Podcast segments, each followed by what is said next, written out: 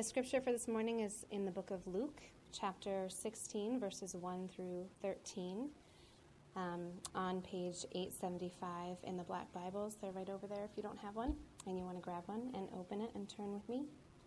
The parable of the dishonest manager.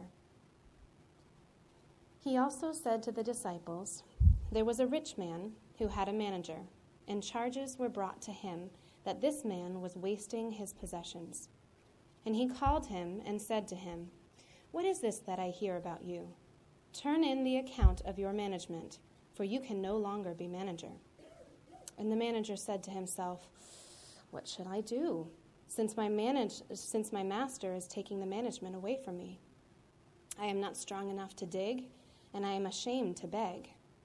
I have decided what to do, so that when I am removed from management, people may receive me into their houses. So, summoning his master's debtors one by one, he said to the first, How much do you owe my master? He said, A hundred measures of oil. He said to him, Take your bill and sit down quickly and write fifty. Then he said to the other, And how much do you owe? He said, A hundred measures of wheat. He said to him, Take your bill and write eighty. The master commended the dishonest manager for his shrewdness. For the sons of this world are more shrewd in dealing with their own generation than the sons of light.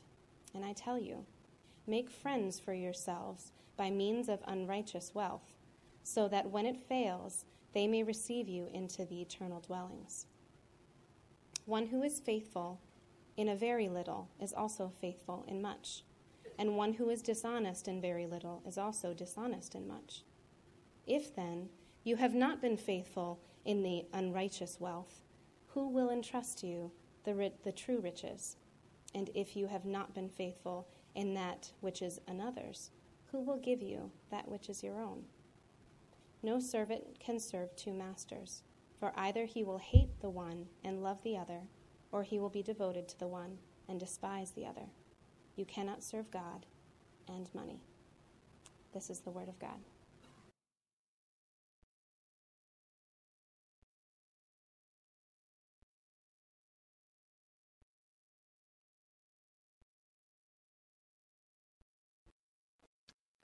So we have been in a something of a short series on money, but I know that never feels like a short series when you're talking about money.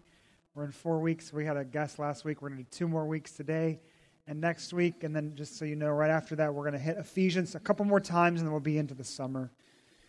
Uh, before we hit this really amazing passage, it's a difficult passage, but it's really an amazing one. Let's uh, pray before Him. God, we ask for your help now. We need you for all things, and we now need you for illumination.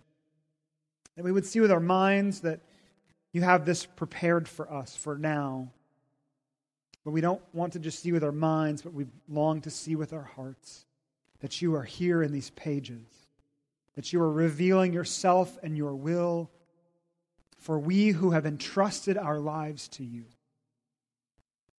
May we see and know. May we believe and may we act.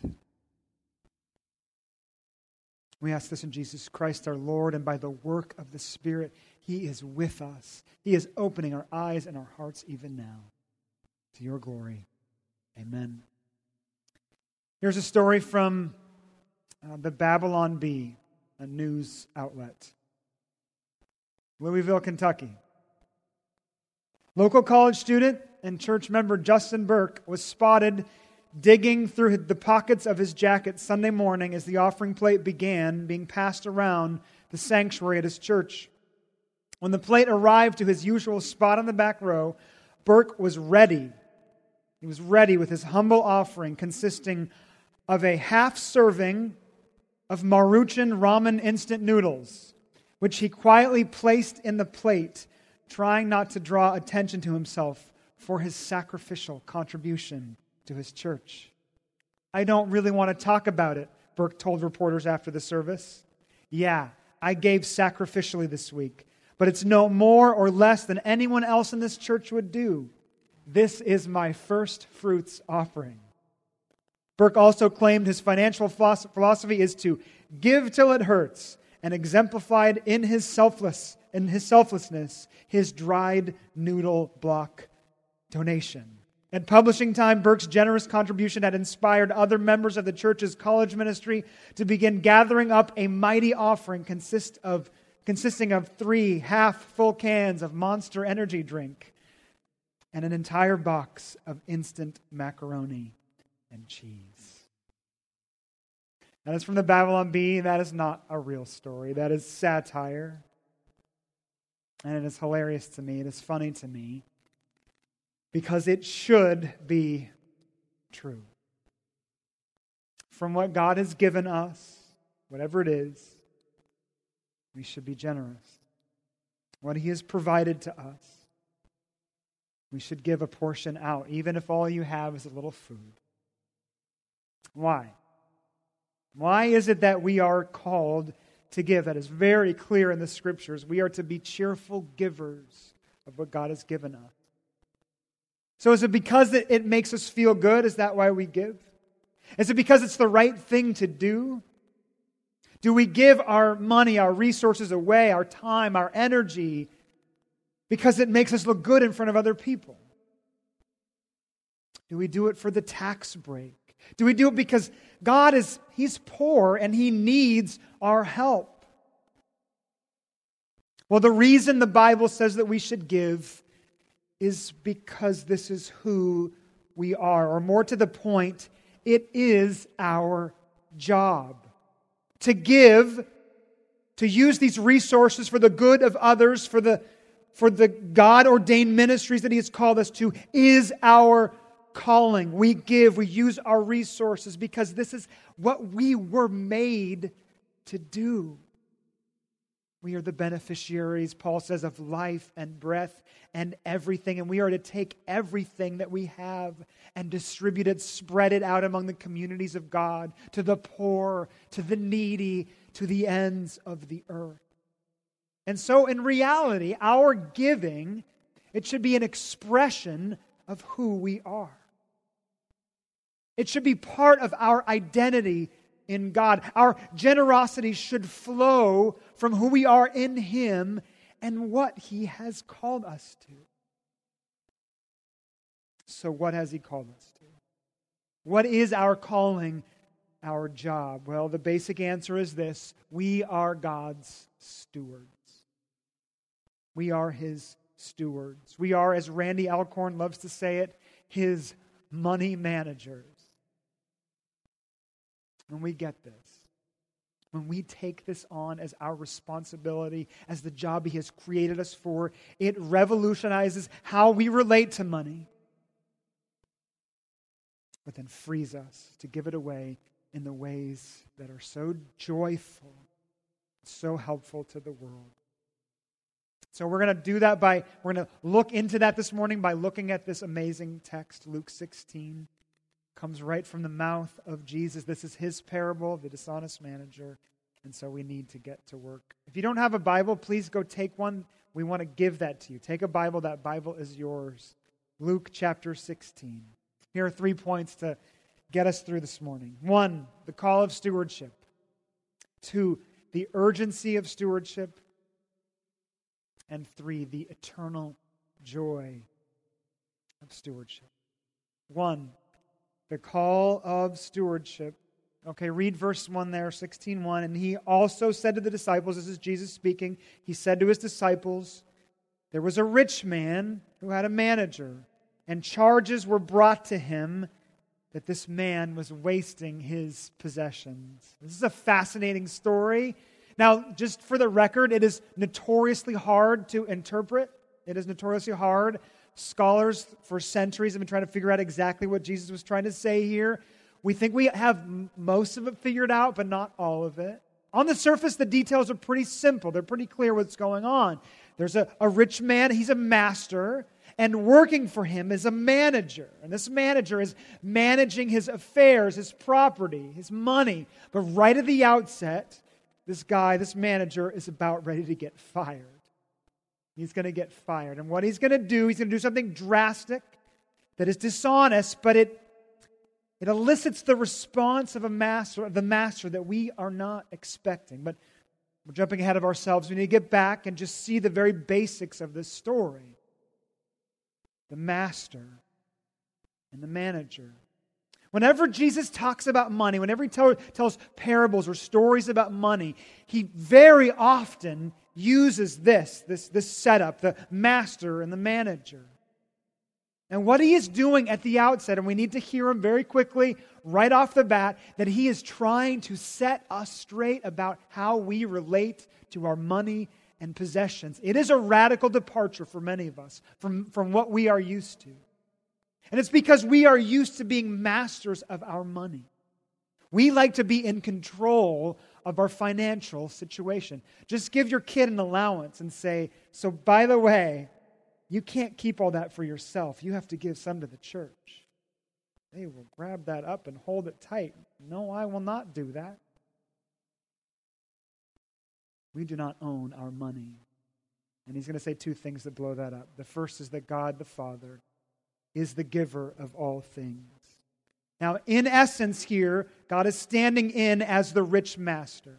Now, he is not exactly one to one to this guy. There's, there's, a, there's a little bit of a difference, but Jesus is setting up something. He wants us to understand that God is the master, the ruler over all things, the owner of everything. Now, we said that a few weeks ago, that everything comes from God. Everything is sustained by God. Our life, our breath, our money, all, all of our possessions, they come from Him. Now, listen, these things don't just drop out from the sky, do they? He doesn't just give us a house or cars. He doesn't just give us food to eat, like at least not usually. That happened in the Old Testament. Doesn't really happen anymore. And yet he is the owner of all things. He is the giver of all things. So how does he do it? Well, Deuteronomy tells us that He gives us our ability to earn money, to earn resources, to earn a paycheck. Beware lest you say in your heart, Deuteronomy says, My power and the might of my hand have gotten me this wealth. You shall remember the Lord your God, for it is He who gives you power to produce wealth. Is that your perspective? That everything that you do, that your ingenuity, your work ethic, every break that you have is coming from God Himself. Last year I mentioned that I saw, I was driving down the road in my minivan, and right up alongside me rushes this Maserati, beautiful black Maserati. And as he goes past me, I see his license plate, and the license plate says, Success. Success. Now, he's being bold about something that we have a problem with. We believe that all of our money is ours. We believe that we have earned it. No one has given it to us. We have done it. We have amassed it. We have saved it. God, the owner of all things, says that is not true. And so I am not joking. This week, I'm driving down the road and I see another license plate that fits this much better, that fits who and how we should be much better. It was an SUV and it said grateful. G R 8 full. We are to be grateful for all things because all things come from God. Okay, so that's who God is. He is the rich master in a sense in the story, in essence. But who are we? That's what I really want to get at this morning. Who are we as beneficiaries, as the, as the ones who get all of his resources? He gives it to us. How are we meant to relate to this stuff? If it's not owner, then what is it? Now, this is the question we must always ask ourselves every time we get a paycheck, every time we go to spend any of our money or give any of our money. Think of it this way say Warren Buffett, one of the richest guys on the planet, he gives you a call. You pick up the phone. He says, I want to give you $10 million. Now, what would you say if Warren Buffett told you that? I actually don't think you would say, That is awesome. I think you would say, Why? Why? Why are you giving me this money? What is the catch? God has given us much more than $10 million. He has given us much more than we know what to do with. in terms of our life and our breath, in terms of all of our gifts, and of course, in terms of our money. This knowledge that He has given us everything that we have should make us stop. It should make us pause and simply ask, why? Why has He given this to us? What does He want from me? And Jesus says it, Luke 16 1. He also said to his disciples, There was a rich man who had a manager. God, in a sense, in these parables from Jesus, God is the master and we are the manager. God provides and we manage. God gives, we administer. The word for manager here could be translated as steward. Steward, maybe you know what that means. It means to use resources wisely, not indiscriminately, not foolishly, not wastefully, to use it in a way that is approved by the master and earns the master back a profit. We take what he has given to us and we bring back more than what he had given us in the first place. Randy Alcorn says this The servant should be acutely aware, the manager should be acutely aware that they are only caretakers or money managers. It is their job to take the assets entrusted to them and use them wisely to care for and to expand the master's estate. Friends, God has entrusted us resources so that we might manage them well. Friends, you are His money managers. And I know that that may be a radically different way of looking at money than you are used to. We are used to seeing money, to relating to money as though it is ours. And our spending, when that is true, when we take God out of the picture, our spending and our giving is drastically affected by that. To the degree that we believe that we are the masters over our own resources, so, so we will live that way. But what happens if we truly believe that we are just the beneficiaries and that we have been given this role to manage what He has given to us? Well, that will change too how we spend, how we give, how we save, how we see the world, how we give of our time and energy, and especially our money. Now, we need to say something hard here. I just want to keep on pushing, but we need to say this hard, this hard thing. If we are not using our resources as managers, what are we doing? If we say, God, you're not in this picture, I've done this, I've earned this, I'm not going to give any of it away, what is that? If we do not commit to wisely, sacrificially using what He has given to us, what are we doing? I think we need to be honest and say that we are robbing God, that we are stealing from Him. Malachi the prophet said this to the people of God, chapter 3 Will man rob God? Yet you are robbing me. But you say, How have we robbed you? In your tithes and contributions. You are cursed with a curse, for you are robbing me, the whole nation of you. Okay, tithing. What's tithing? That's giving 10% of your wealth. Now, we know that in the new covenant community, now that Jesus has come, we are not beholden to that law in the same way anymore. But can I tell you what? It is a really wise thing to do.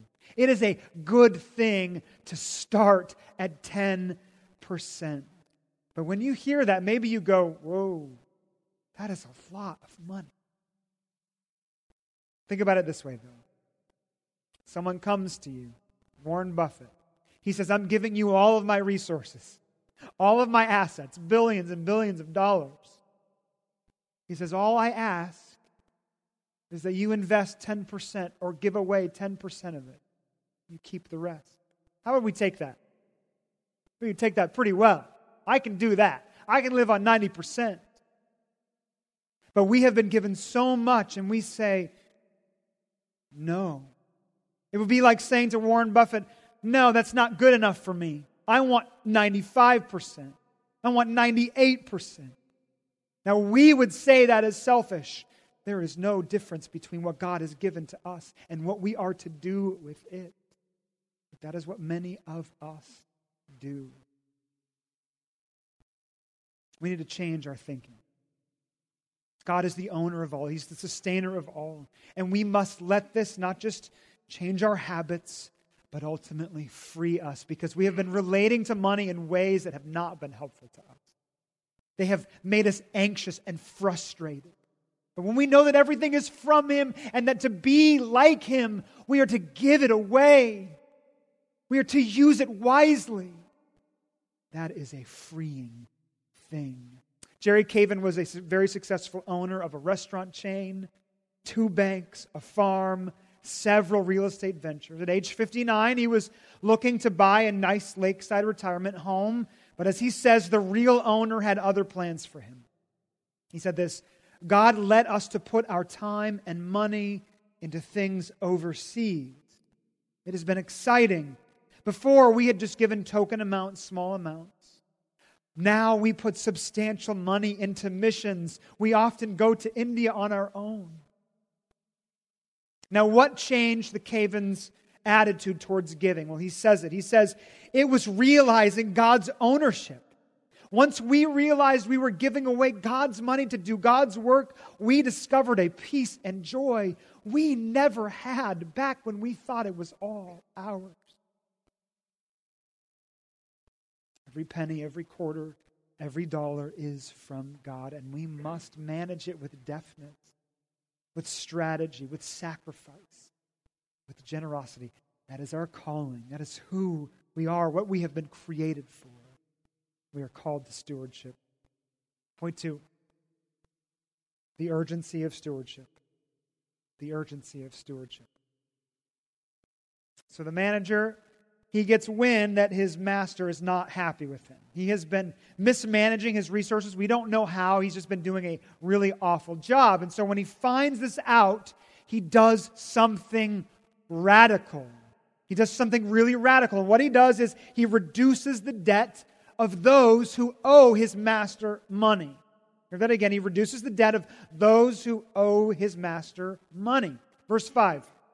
So, summoning his master's debtors one by one, he said to the first, How much do you owe my master? He said, A hundred measures of oil. So the, master, so the manager said to him, Take your bill, sit down quickly, and you write fifty. And he said to another, And how much do you owe? He said, A hundred measures of wheat. And he said to him, Take your bill and write eighty. Now, those numbers don't really mean anything to us, but I can tell you that they are huge sums of money. They were huge sums of money that this manager was forgiving. Now, listen, if the master had come to him and said, Hey, I want, I want you to forgive this debt, that would be obviously commendable. We'd say, Absolutely, that's a great thing. Yes, release the debt, or at least part of it. That is a good thing. But it is not the master doing it, it is the manager and this is not his money at all. He is reducing the debt he has no right to reduce. And even worse than that, he does it without the master knowing. This is why he is called the dishonest manager. But then the great twist comes in. The thing that doesn't make sense at first. Verse 8. The master commended the, the, dishonest manager for his shrewdness. Hear that again. The master commended the dishonest manager for his shrewdness. Why? You remember that scene from the movie Anchorman when Ron Burgundy comes back into his house and he sees his little Jack Russell Terrier there and he finds out that he's, he's gone to the bathroom in his fridge and he's eaten an entire wheel of cheese? Remember this? What does Ron Burgundy say to him? I'm not even mad. I'm amazed. The master should be furious. But he's not mad. He says essentially that's amazing. Why? That's our question. Why commend the manager? Now, this has baffled scholars for centuries, and I can't say that I have the perfect solution, but I think that there are at least two pieces of this puzzle that we need to understand. First, it's possible that in those early economic systems, managers like this would get a fee for making good on debt. And that happens today. We get commission for getting, getting debts repaid. For every dollar he had returned his master, he probably would have received a certain amount of money for himself, a commission. But when he finds out he's going to lose his job, it is possible that when he went to reduce that debt, he did not take the commission. He did not take any fee for himself. And so, in the end, the master gets most of what he would have made back. And he looks really good in the eyes of those who had been in debt to him. So, that's part of it. He jumps into this thing and he acts radically. But the second piece is this it is likely that this is a how much more parable. As we try to apply this to our lives, we're to think of this phrase, how much more. It's a, if this is true for this person, how much more is it true for you? So, for example, when Jesus says that we should go pray, he says that it's like going and knocking on a neighbor's house. And you knock and knock and knock until they open the door and finally give you a morsel, a piece of food to eat. And Jesus says, How much more, when you go to pray to God and get resources from Him, will He answer you? For He is your Father how much more? So, what is the how much more here? Read verse 8, the whole thing this time. The master commended the dishonest manager for his shrewdness. For the sons of this world are more shrewd in dealing with their own generation than the sons of light. So, back up one more second. When the worldly man finds out that he's getting fired, what does he do? What does he do? He acts quickly. He acts shrewdly. He acts radically with his resources. When his future was on the line, he moves heaven and earth. He gave up all of his commission to make certain that his future was set. And Jesus looks at this and he says, How much more should you, the sons of light, you who are Christians, do so? Okay, now how is that a much more? For this reason. The future for the man in this parable, the master, is 5, 10, 20 years down the road. What is the future for Christians? What is the future for us? For us, for the sons and daughters of light.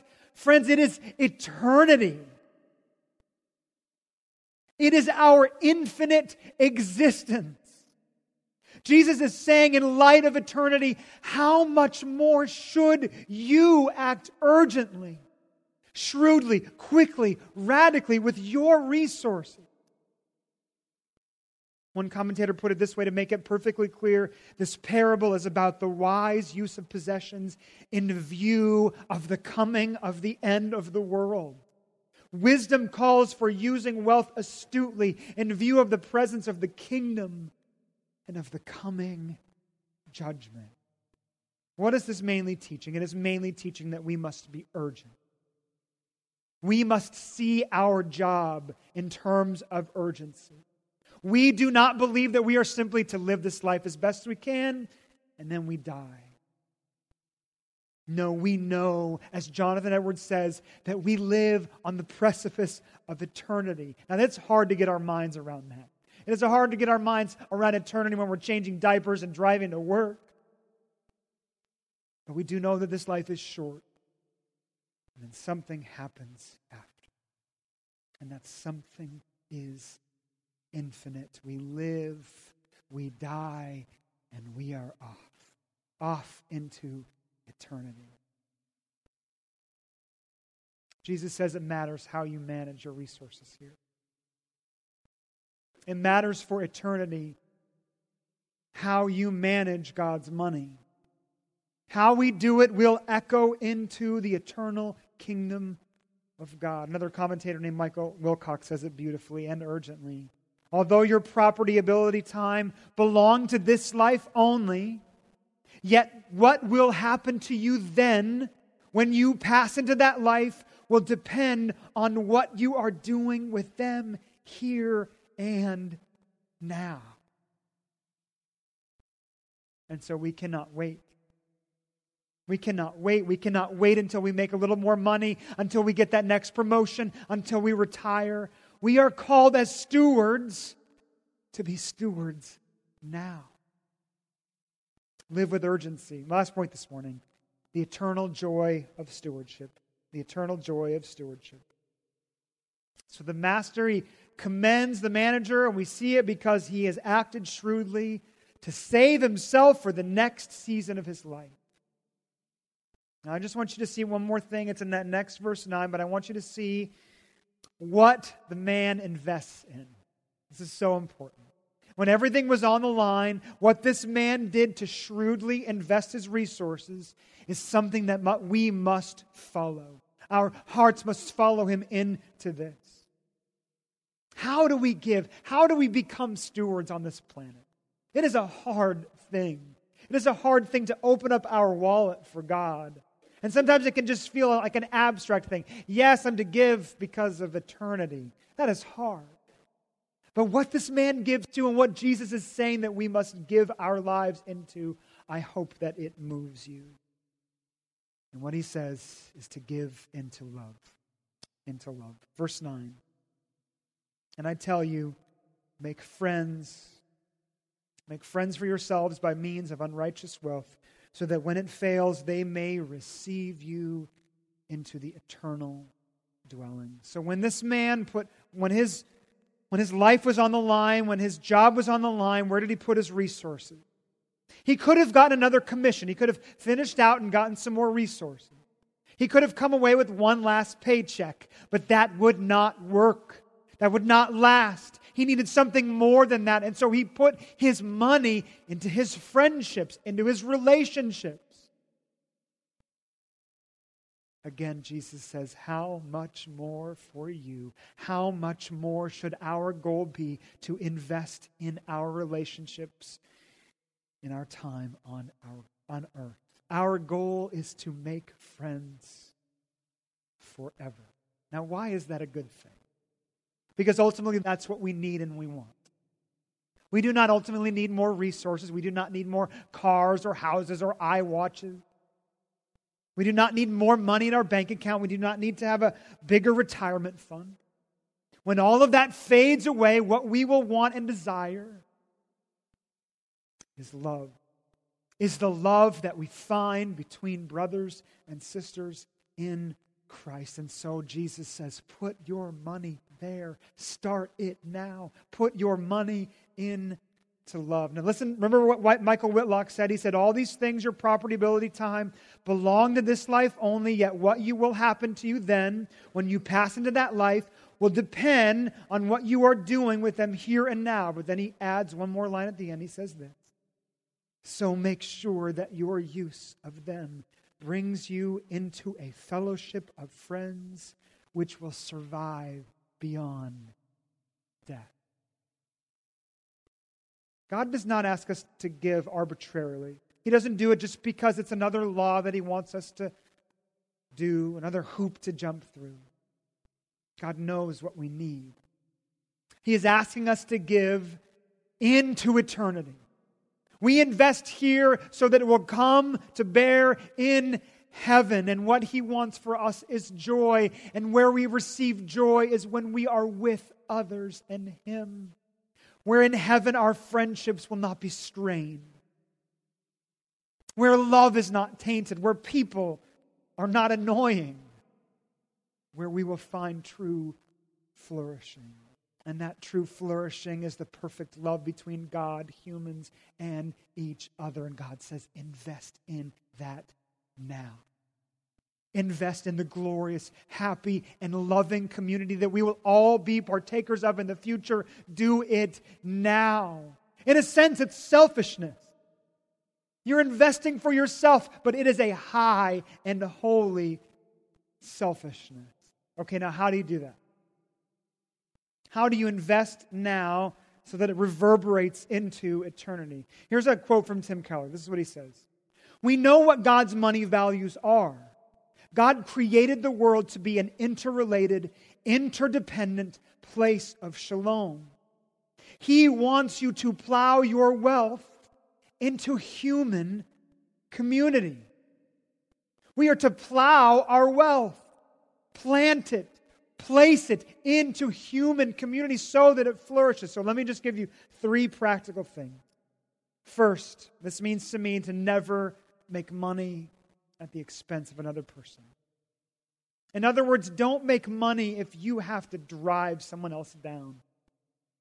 Don't make money if it means you have to step on them to get over them. If you have to do it that way, then it's not worth it. It's not worth it to get that next bonus check or promotion or whatever. Do not use, do not make money at other people's expense. Second, put your money into meeting people's needs. Put your money into meeting people's needs. Give in such a way, in other words, to the degree that they are helped by you. Give to your struggling Christian friend. Give to ministries that meet the needs of the poor, the outcast, the widow. You go do it directly. Out of your wallet, out of your pocket, you give to the poor. Consider becoming a foster parent or adopting a child. If you've never known the feeling of truly helping someone, not because it gets you any glory, but because it truly helps them, there is almost nothing better in the world. Okay, third, spread the gospel. Spread the gospel. I actually wonder if Jesus mainly means this.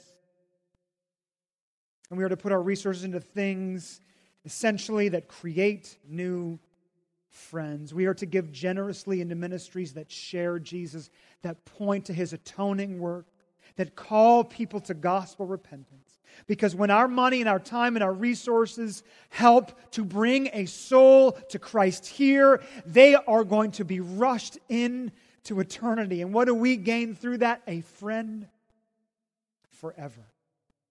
A friend forever. We are to plow our resources in to human community. That is where God's values are. That is what He values for us. And we know this is exemplified in the gospel. We know this came to a head, it was exemplified in the gospel of Jesus Christ. All of this is possible. We know that a blissful, happy eternity is possible because we have been already welcomed by the great steward, our eternal and loving friend, Jesus Christ. When God, when He sent His only Son to the earth, He sent Him as a poor man, right? Jesus had no material possession. He was a poor carpenter from Galilee. And yet he was infinitely rich in the one thing that we needed his righteousness, his gracious, loving righteousness. And friends, when he went to the cross, he gave it all up for us. He had it all, he had all the resources, and he let it go on the cross so that we could flourish. He did not sacrifice just 10%, He gave it all so that someday, friends, He could welcome us in as friends. How must you change your life to become a faithful, wise, and shrewd manager of God's resources? What must you do to align yourself and your money with what will truly last? May God give us his grace that we may see and that we may act quickly. Let's pray.